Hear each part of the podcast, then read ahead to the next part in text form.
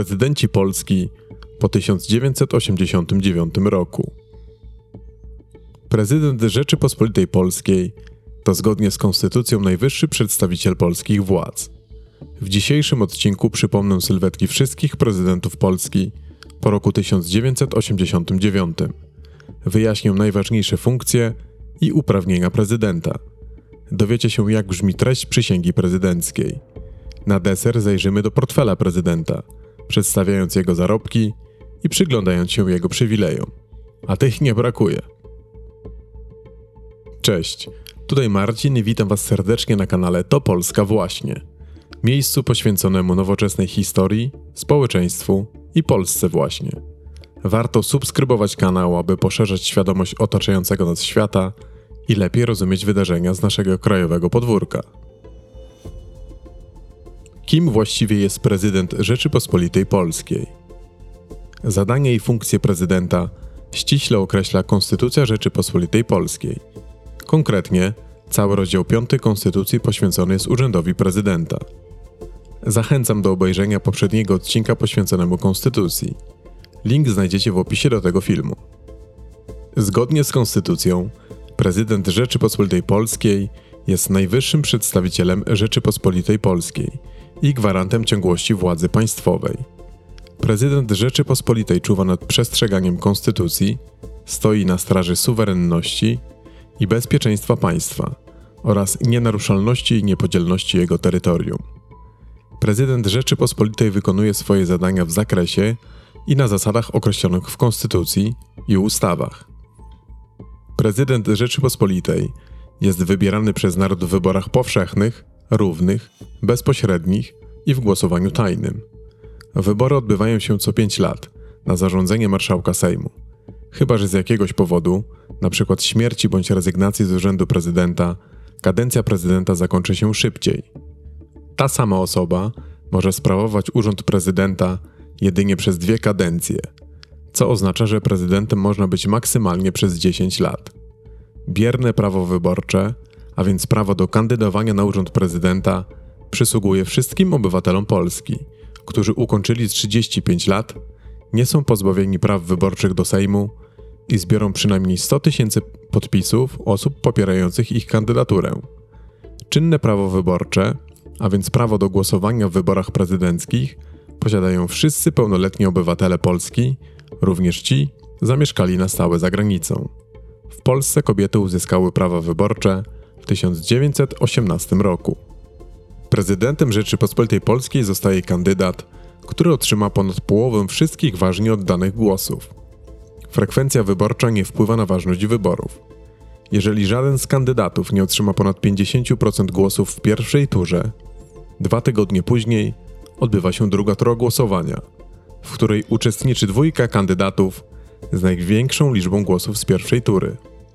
Do zwycięstwa w drugiej turze wystarczy otrzymać więcej głosów niż inny kandydat.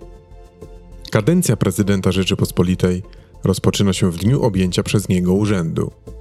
Wybory prezydenta Rzeczypospolitej Polskiej zarządza marszałek Sejmu na dzień przypadający nie wcześniej niż na 100 dni i nie później niż na 75 dni przed upływem kadencji urzędującego prezydenta Rzeczypospolitej. Ważność wyboru prezydenta Rzeczypospolitej stwierdza Sąd Najwyższy. Prezydent Rzeczypospolitej nie może piastować żadnego innego urzędu, ani pełnić żadnej funkcji publicznej, z wyjątkiem tych, które są związane ze sprawowanym urzędem. Prezydent Rzeczypospolitej, jako reprezentant państwa w stosunkach zewnętrznych, ratyfikuje i wypowiada umowy międzynarodowe, o czym zawiadamia Sejm i Senat. Mianuje i odwołuje przedstawicieli Rzeczypospolitej Polskiej w innych państwach i przy organizacjach międzynarodowych. Prezydent Rzeczypospolitej w zakresie polityki zagranicznej współdziała z prezesem Rady Ministrów i właściwym ministrem. Prezydent Rzeczypospolitej jest najwyższym zwierzchnikiem Sił Zbrojnych Rzeczypospolitej Polskiej. W czasie pokoju prezydent Rzeczypospolitej sprawuje zwierzchnictwo nad siłami zbrojnymi za pośrednictwem ministra obrony narodowej. Na czas wojny prezydent Rzeczypospolitej na wniosek prezesa Rady Ministrów mianuje naczelnego dowódcę Sił Zbrojnych. W razie bezpośredniego zewnętrznego zagrożenia państwa, prezydent Rzeczypospolitej na wniosek prezesa Rady Ministrów zarządza powszechną lub częściową mobilizację i użycie sił zbrojnych do obrony Rzeczypospolitej Polskiej. Prezydent Rzeczypospolitej nadaje obywatelstwo polskie i wyraża zgodę na zrzeczenie się obywatelstwa polskiego. Prezydent Rzeczypospolitej nadaje ordery i odznaczenia. Prezydent Rzeczypospolitej stosuje prawo łaski. Prawa łaski nie stosuje się do osób skazanych przez Trybunał Stanu. Prezydent Rzeczypospolitej za naruszenie konstytucji, ustawy lub za popełnienie przestępstwa może być pociągnięty do odpowiedzialności przed Trybunałem Stanu. Prezydent zarządza wybory parlamentarne, wyznaczając jednocześnie dzień wyborów. Do zarządzania wyborów prezydent nie potrzebuje kontrasygnaty, a więc podpisu premiera. Prezydent ma prawo zgłoszenia projektu ustawy o zmianie konstytucji. Kontrasygnata również nie jest wymagana. Prezydent ma prawo inicjatywy ustawodawczej oraz prawo do weta ustawodawczego. Weto jest to umotywowany wniosek przekazujący Sejmowi ustawę do podobnego rozpatrzenia. Sejm może to weto odrzucić większością kwalifikowaną 3 piątych głosów. Prezydent przed podpisaniem ustawy ma prawo zwrócić się do Trybunału Konstytucyjnego o zbadanie ustawy na zgodność z konstytucją. Prezydent zarządza ogłoszenie ustawy w Dzienniku Ustaw. Prezydent desygnuje i powołuje ministra. Prezydent powołuje dwóch członków Krajowej Rady Radiofonii i Telewizji. Ma prawo zlecać Najwyższej Izbie Kontroli przeprowadzenie kontroli. Na wniosek Krajowej Rady Sądownictwa mianuje sędziów. Powołuje pierwszego prezesa Sądu Najwyższego. Powołuje prezesa i wiceprezesa Trybunału Konstytucyjnego. Przysięga prezydencka. Zgodnie z artykułem 130 Konstytucji, prezydent obejmuje urząd po złożeniu wobec Zgromadzenia Narodowego przysięgi następującej treści. Obejmując z woli narodu urząd prezydenta Rzeczypospolitej Polskiej, uroczyście przysięgam, że dochowam wierności postanowieniom Konstytucji, będę strzegł niezłomnie godności narodu, niepodległości i bezpieczeństwa państwa, a dobro ojczyzny oraz pomyślność obywateli będą dla mnie zawsze najwyższym nakazem.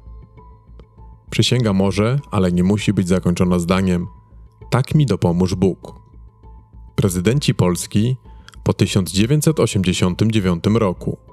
Jednym z postanowień obrad Okrągłego Stołu, a więc negocjacji prowadzonych od 6 lutego do 5 kwietnia 1989 roku pomiędzy władzami Polskiej Rzeczypospolitej Ludowej i demokratycznej opozycji było utworzenie Urzędu Prezydenta Polskiej Rzeczypospolitej Ludowej.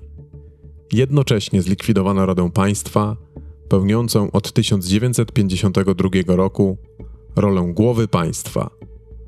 Pierwszym i jedynym prezydentem Polskiej Rzeczypospolitej Ludowej był Wojciech Jaruzelski.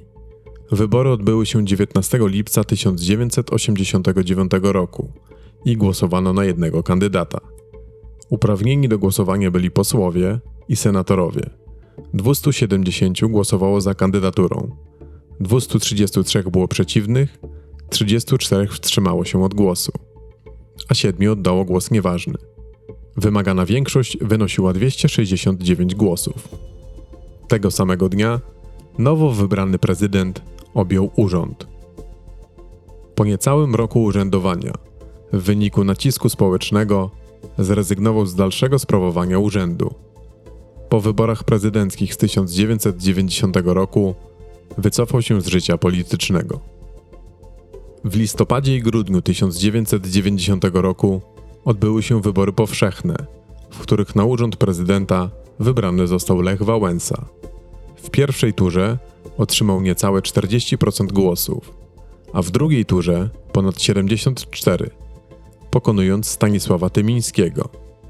Urząd objął 22 grudnia 1990 roku. 5 listopada i 19 listopada 1995 roku odbyła się odpowiednio pierwsza i druga tura wyborów prezydenckich.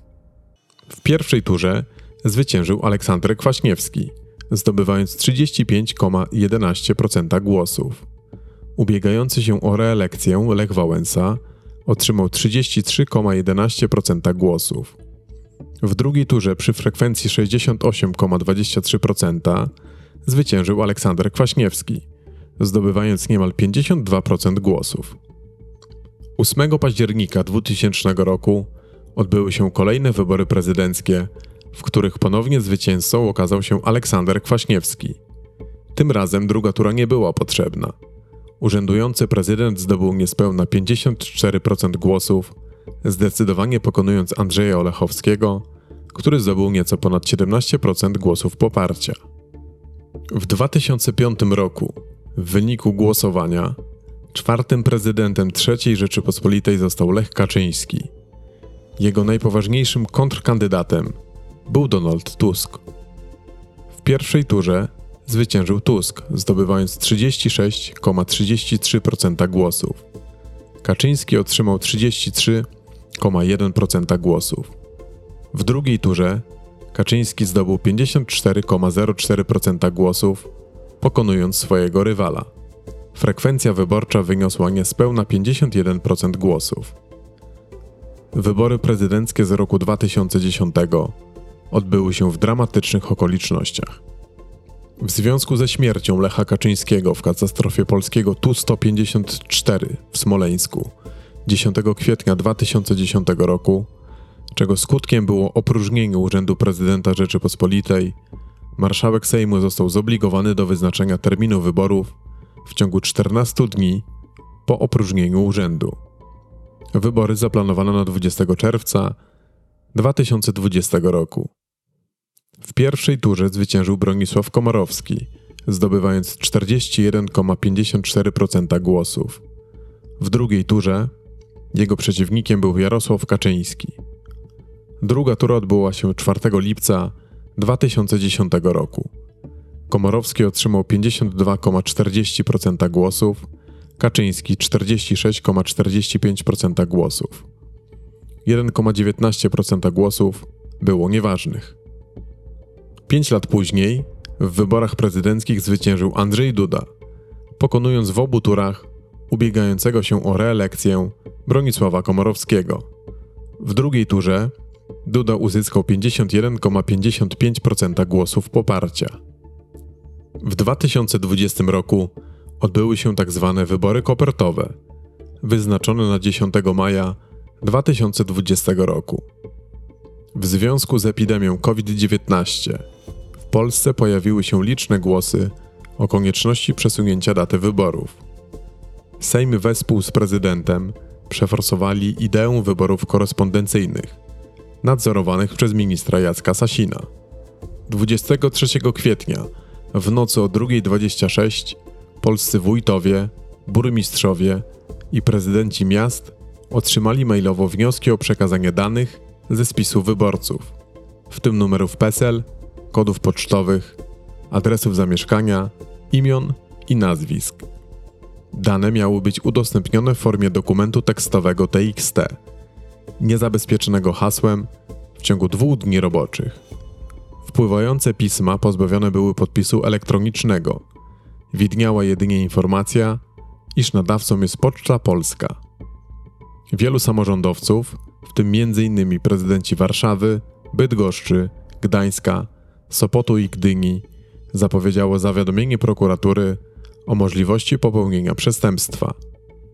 Tego samego dnia rzeczniczka Poczty Polskiej potwierdziła autentyczność rozesłanych maili, a także zapowiedziała, że zostaną one powtórnie rozesłane ze stosownymi podpisami.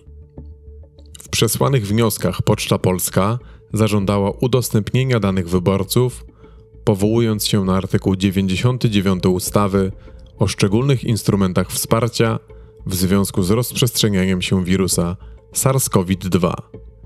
Jak ocenili m.in. prawnicy z Katedry Prawa Karnego Uniwersytetu Jagiellońskiego, poczta nie posiadała do tego wystarczającej podstawy prawnej, a jej czyn mógł nosić znamiona przestępstwa. 15 września 2020 roku Wojewódzki Sąd Administracyjny w Warszawie wydał na podstawie skargi Rzecznika Praw Obywatelskich wyrok stwierdzający, że decyzja premiera Mateusza Morawieckiego o wydaniu Poczcie Polskiej polecenia dotyczącego przygotowań do wyborów korespondencyjnych została wydana bez podstawy prawnej i z rażącym naruszeniem prawa i jest nieważna. W komunikacie Państwowej Komisji Wyborczej z 7 maja 2020 roku poinformowała ona, że głosowanie w dniu 10 maja nie odbędzie się, ponieważ Państwowa Komisja Wyborcza została w wyniku ustawy z 16 kwietnia 2020 roku pozbawiona kompetencji do ustalenia wzoru i zarządzenia druku kart do głosowania, które są koniecznym warunkiem do przeprowadzenia głosowania. W związku z tym powiadomiła, iż lokale wyborcze pozostaną zamknięte i uznała, że nie będzie obowiązywać cisza wyborcza.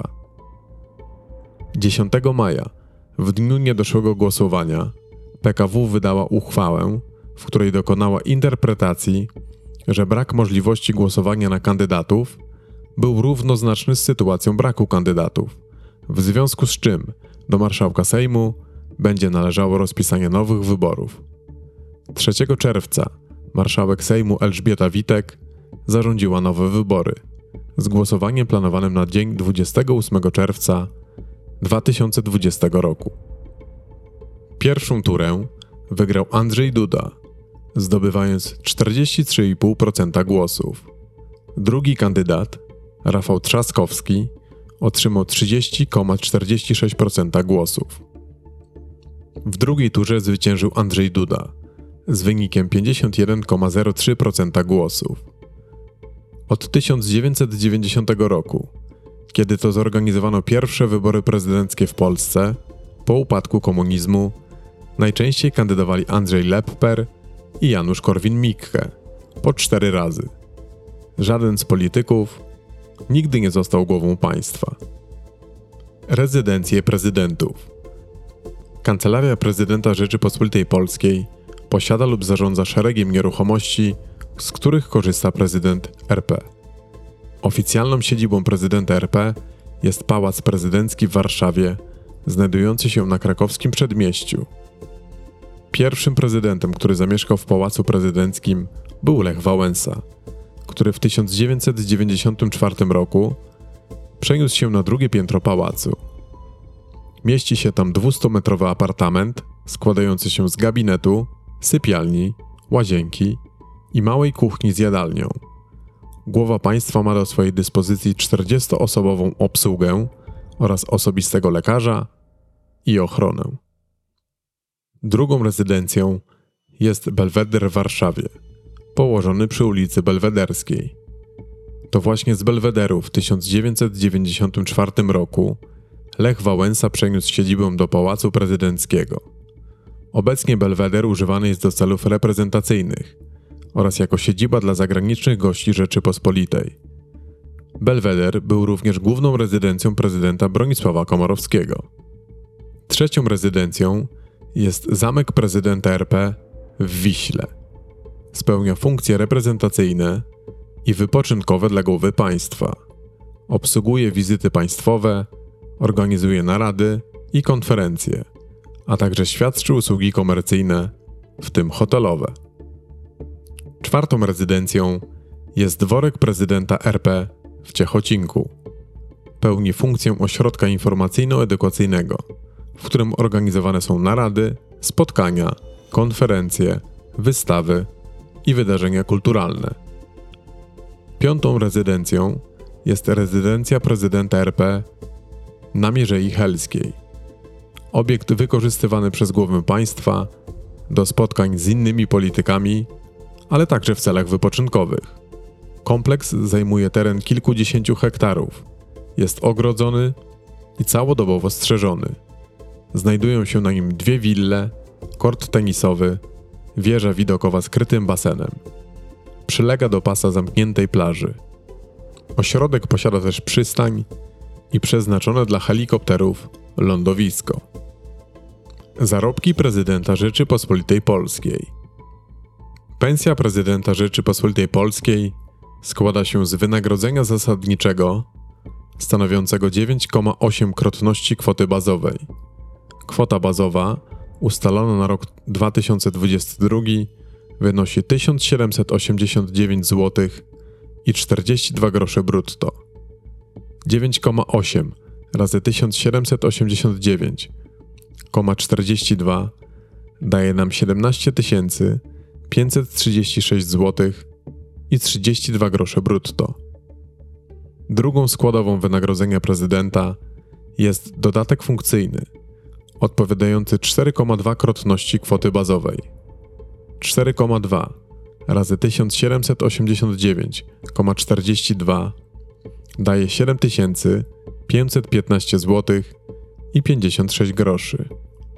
Łącznie prezydent otrzymuje pensję w wysokości 25 tysięcy 51 zł i 88 groszy.